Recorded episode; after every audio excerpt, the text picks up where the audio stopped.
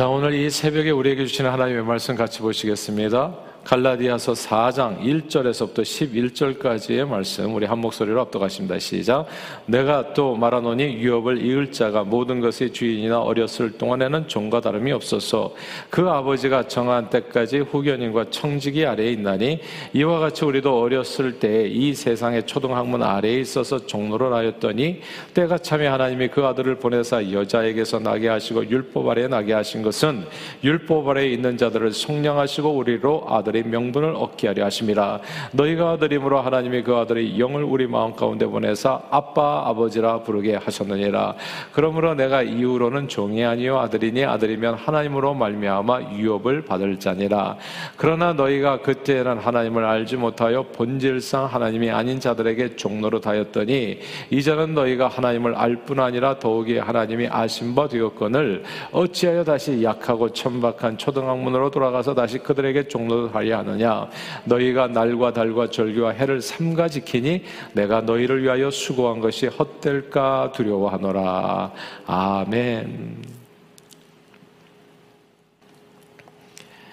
지난 2001년 911 이후 미국의 아프가니스탄 입성으로 인해서 아프가니스탄은 크게 변했습니다.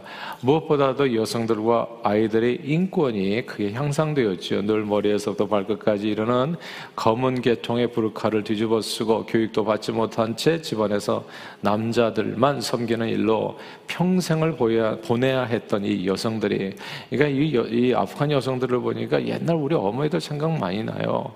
삼부 종사 했었잖아요. 집에서 뭐 아들 또 남편 그리고 시아버지 뭐 그런 그런 인생이거든요. 이 여성들의 삶이라는 게 근데 이런 여성들에게 아, 미국의 아프간 입성으로 인해서 이제 교육의 기회를 얻게 되는 그 자유가 주어졌고 경제 활동을 어느 정도 할 수 있게 되었던 겁니다. 탈레반 과거 탈레반 치하에서는 상상도 할 수 없는 놀라운 자유였지요. 아, 그런데 지난 5월 미국의 철수 발표와 함께 8월 15일 탈레반이 다시 카불을 점령하고 아프가니스탄을 장악하게 되면서 미국의 개입으로 얻은 이 소유, 소중한 자유를 모두 잃어버리게 된 겁니다. 여성들은 탈레반 정권에게 최소한의 여성의 권리를 보장해 달라고 이제 카불에 점령당하자마자 그렇게 외치고 거리로 거리로 뛰어나와서 시위를 벌렸지만은 총을 쏘며 위협하는 상대에게는 이런 시위가 여성들의 시위가 무슨 소용이 있겠어요. 어제였죠. 어제 7일 어제 7일 아, 수백 명의 여성 시위대가 카불에서 자유 를 외치며 행진하던 중 아, 이것도 정말 엄청난 변화예요. 그렇게 과거에는 콤도 못 걷는데 어떤 행진할 수 있다는 사실 자체가 놀랍지 않습니까? 근데 이렇게 자유를 외치며 행진하던 중 탈레반은 채찍과 장대를 휘두르며 총을 쏘면서 시위대를 해산시켰습니다. 또한 여성 수십 명을 주차장에 소처럼 묶어두고 가두기도 했습니다. 부르카를 쓰지 않은 여성을 거리에서 총살하는 일도 벌어져서 너도 나도 부르카를 쓰려고 하는 바람에 부르카 가격이 한때 무려 10배 이상 뛰어오르기도 했지요.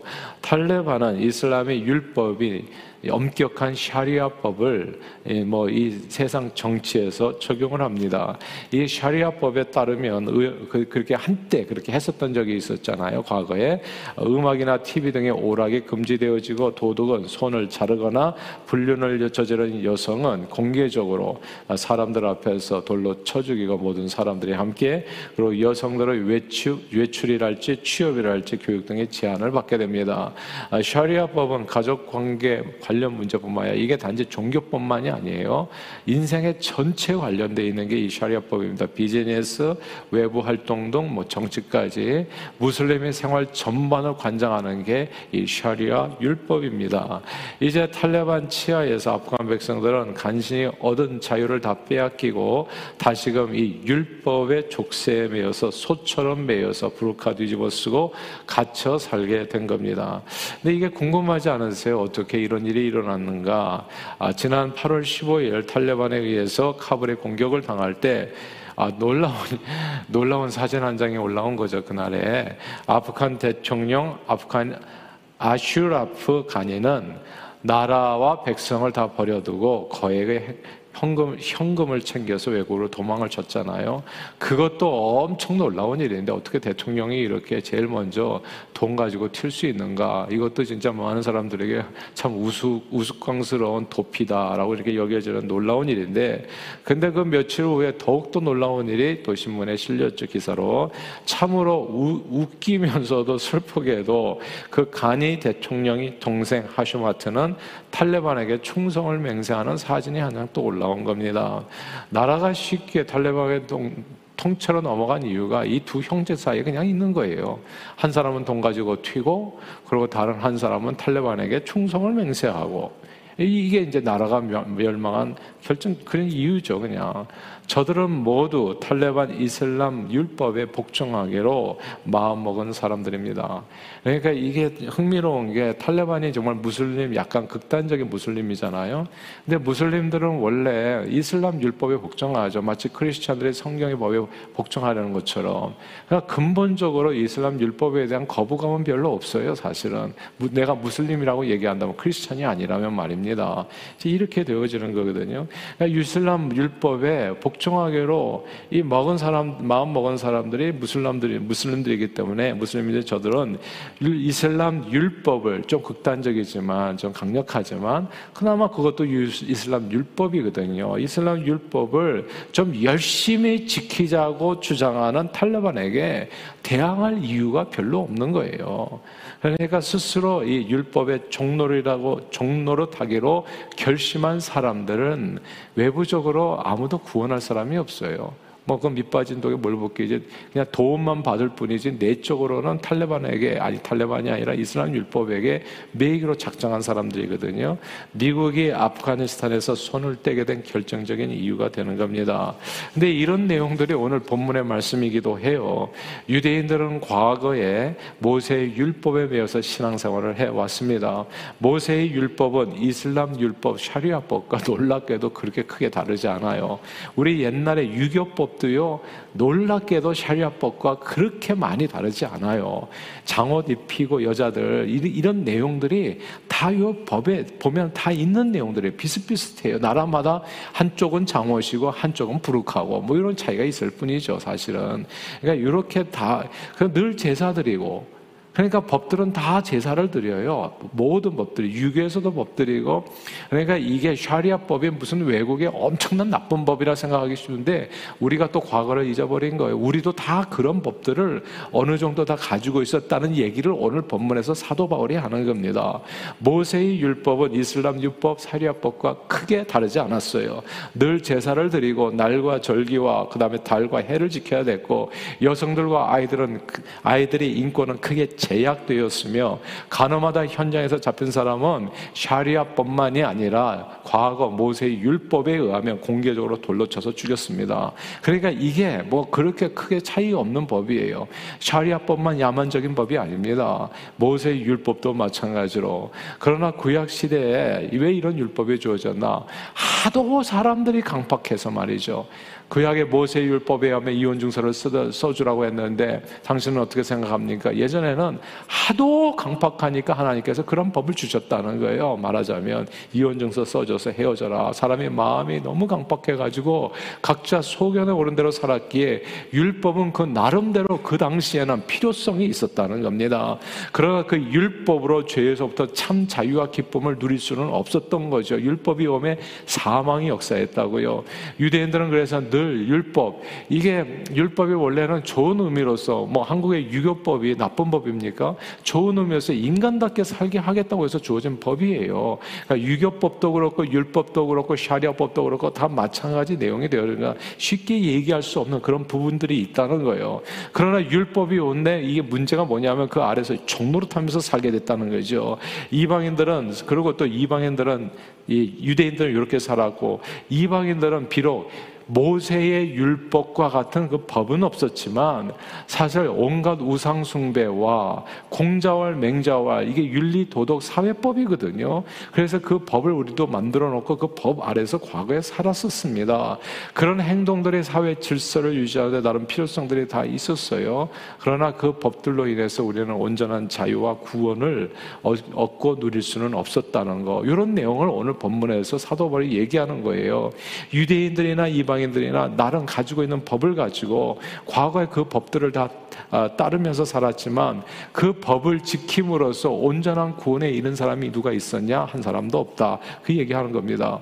오히려 그 법들이 부르카 같은 감옥이 돼서 모두를 죄 가운데 거두어 종노릇하게 하고 사막으로 인도했다. 이것이 바울의 논리인 겁니다. 무엇보다도 그 법 아래에서는 하나님의 자녀가 되는 권세를 얻어서 하나님의 축복을 온전히 자유롭게 유업으로 받아 누릴 수 없었다. 이런 참 아쉬운 점이 그 법 아래에 있었다는 겁니다. 생각해 보세요. 유교법을 잘 지켰다고 하나님의 아들이 되는 권세를 얻는 겁니까? 이 모세 율법을 잘 지킨다고 되냐고요. 샤리아법을 잘 그러니까 모든 세상 법에는 하나님의 자녀 되는 그 권세를 누릴 수 있는 하나님 하나님께서 우리를 축복해 주신다 그 축복을 누릴 수 있는 그런 길이 없었다는 겁니다. 하나님께서는 유대인이나 이방인이나 차별 없이 그런데 모두를 불쌍히 여기서 법 아래서 신음하는 사람들을 불쌍히 여겨 주셔서 아들 예수 그리스도를 보내주시어 율법 아래 죽게 하심으로 법 아래 죽게 하심으로 모든 법 아래에서 고통하는 모든 자들을 다 속량해 주셨다는 거. 그리고 하나님의 자녀된 권세를 누리면서 살 수 있는 길을 열어주셨다는 겁니다. 그 얘기가 오늘 본문 4절과 5절에 나오는 얘기예요. 4절과 5절 같이 한번 읽어볼까요? 4장 4절 5절입니다. 시작. 때가 참에 하나님이 그 아들을 보내사 여자에게서 나게 하시고 율법 아래 나게 하신 것은 율법 아래에 있는 자들을 속량하시고 우리로 아들의 명분을 얻게 하려 하심이라. 아멘. 율법 아래에 있는 자들을 속량하시고 아들을 명분을 얻게 하셨다. 그 결과가 그럼 무엇입니까? 그 결과가 중요하죠.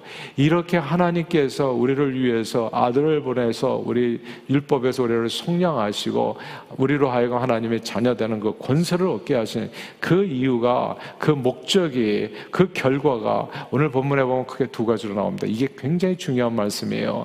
첫째는 이겁니다. 하나님을 아빠, 아버지라고 부를 수 있는 권세를 주셨다는 거예요. 하나님을 아빠라고 부를 수 있는 6절입니다. 4장 6절 같이 한번 읽어볼까요? 6절 시작. 너희가 아들이므로 하나님이 그 아들의 영을 우리 마음 가운데 보내서 아빠, 아버지라 부르게 하시니라. 아멘, 아멘. 과거에 우리는 감히 하나님을 아버지라 부르지 못했습니다. 한국에서 하늘에 계신 분은 우리가 뭐라고 불렀었어요? 한국에서 옛날에 우리 한국 사람들 옥황상제라고 불렀잖아요. 천지 신명이라고 불렀잖아요.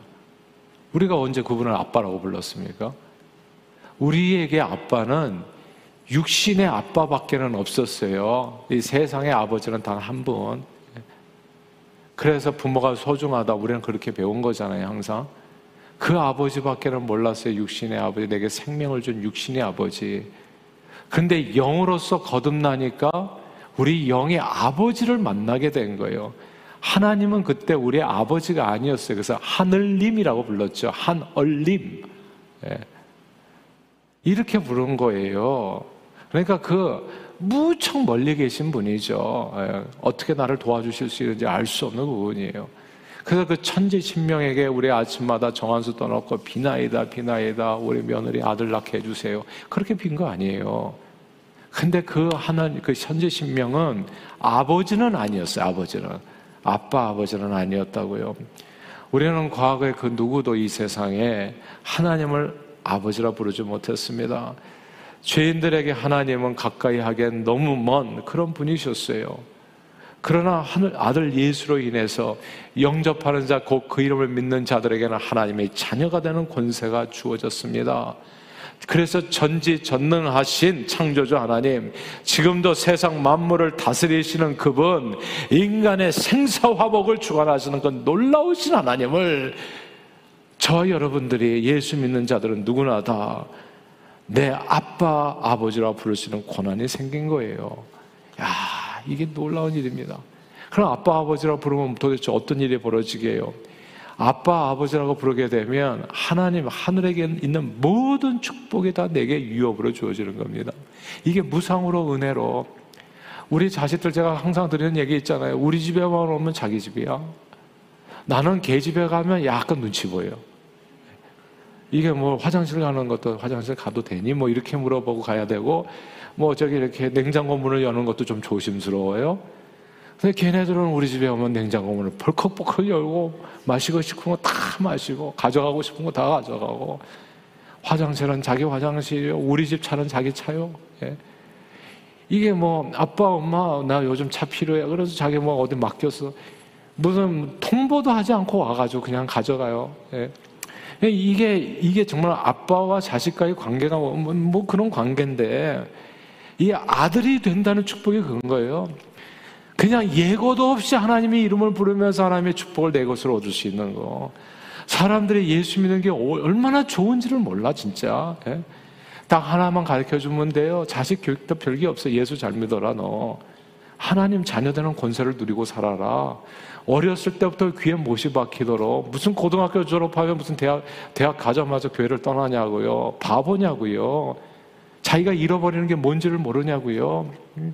자기 인생에 정말 예수만 부르면 되거든. 예수만 부르면 하나님의 구원의 은혜가 이게 아들이 된다는 권세가 딴 게 아니야. 하나님의 축복을 받을 권세, 자격이 생겼기 때문에 언제든지 그 이름으로 그 축복을 누리면서 살게 된다는 거, 유업을 받는다는 겁니다. 세상에서 7절을 읽겠습니다. 7절. 7절 시작. 그러므로 내가 이후로는 종이 아니요 아들이니 아들이면 하나님으로 말미암아 유업을 받을 자니라. 아멘. 이 유업을 받을 자에다 밑줄 치셔야 돼요. 네. 두 번째로 이 결과가 유업을 받게 된다는 거. 이런 거예요. 세상에서 가장 큰 부자가 누굽니까? 빌 게이츠. 그자, 가장 어, 부자 중에 한 사람이죠. 네. 근데 빌 게이츠가 돈이 많다는 거 다 압니다. 그러나 그 부와 능력은 나와 아무 상관이 없어요. 그런데 생각해 보세요. 내가 그의 아들과 딸이라면 그의 부와 능력이 나와 상관이 없습니까? 아들과 딸이라면 완전히 다른 이야기죠. 사랑하는 여러분, 예수 안에서 우리가 하나님의 자녀 됐다는 게 얼마나 놀라운 축복인지 그 하나님을 아빠 아버지라고 부르면요 그 하나님의 축복은 무엇이나 다 내 것이 그냥 그러므로 예수님께서는 이렇게 말씀을 이것도 놀라운 말씀인데 구하는 자에게 너희 천부 너희 하늘 아버지께서 좋은 것으로 주시지 않겠냐 하나님이 나의 아버지가 되어주는 순간순간 내 인생은 좋아지는 거예요 그냥 인생이 달라진다 그래서 제 personal motto가 어제보다 좋은 오늘이에요. 오늘은 좋아요, 어제보다. 내일은 더 좋을 거고요. 성령으로 주신다 약속해 주셨고, 좋은 것 주신다 하셨고, 구하라 얻을 것이요 찾으라 찾을 것이요 문 두들기라 열릴 것이 약속해 주셨습니다. 예수님께서는 이 세상에 아버지라도 자식이 떡을 달라고 하던 돌을 주며 생선을 달라면 누가 정가를 주겠는가?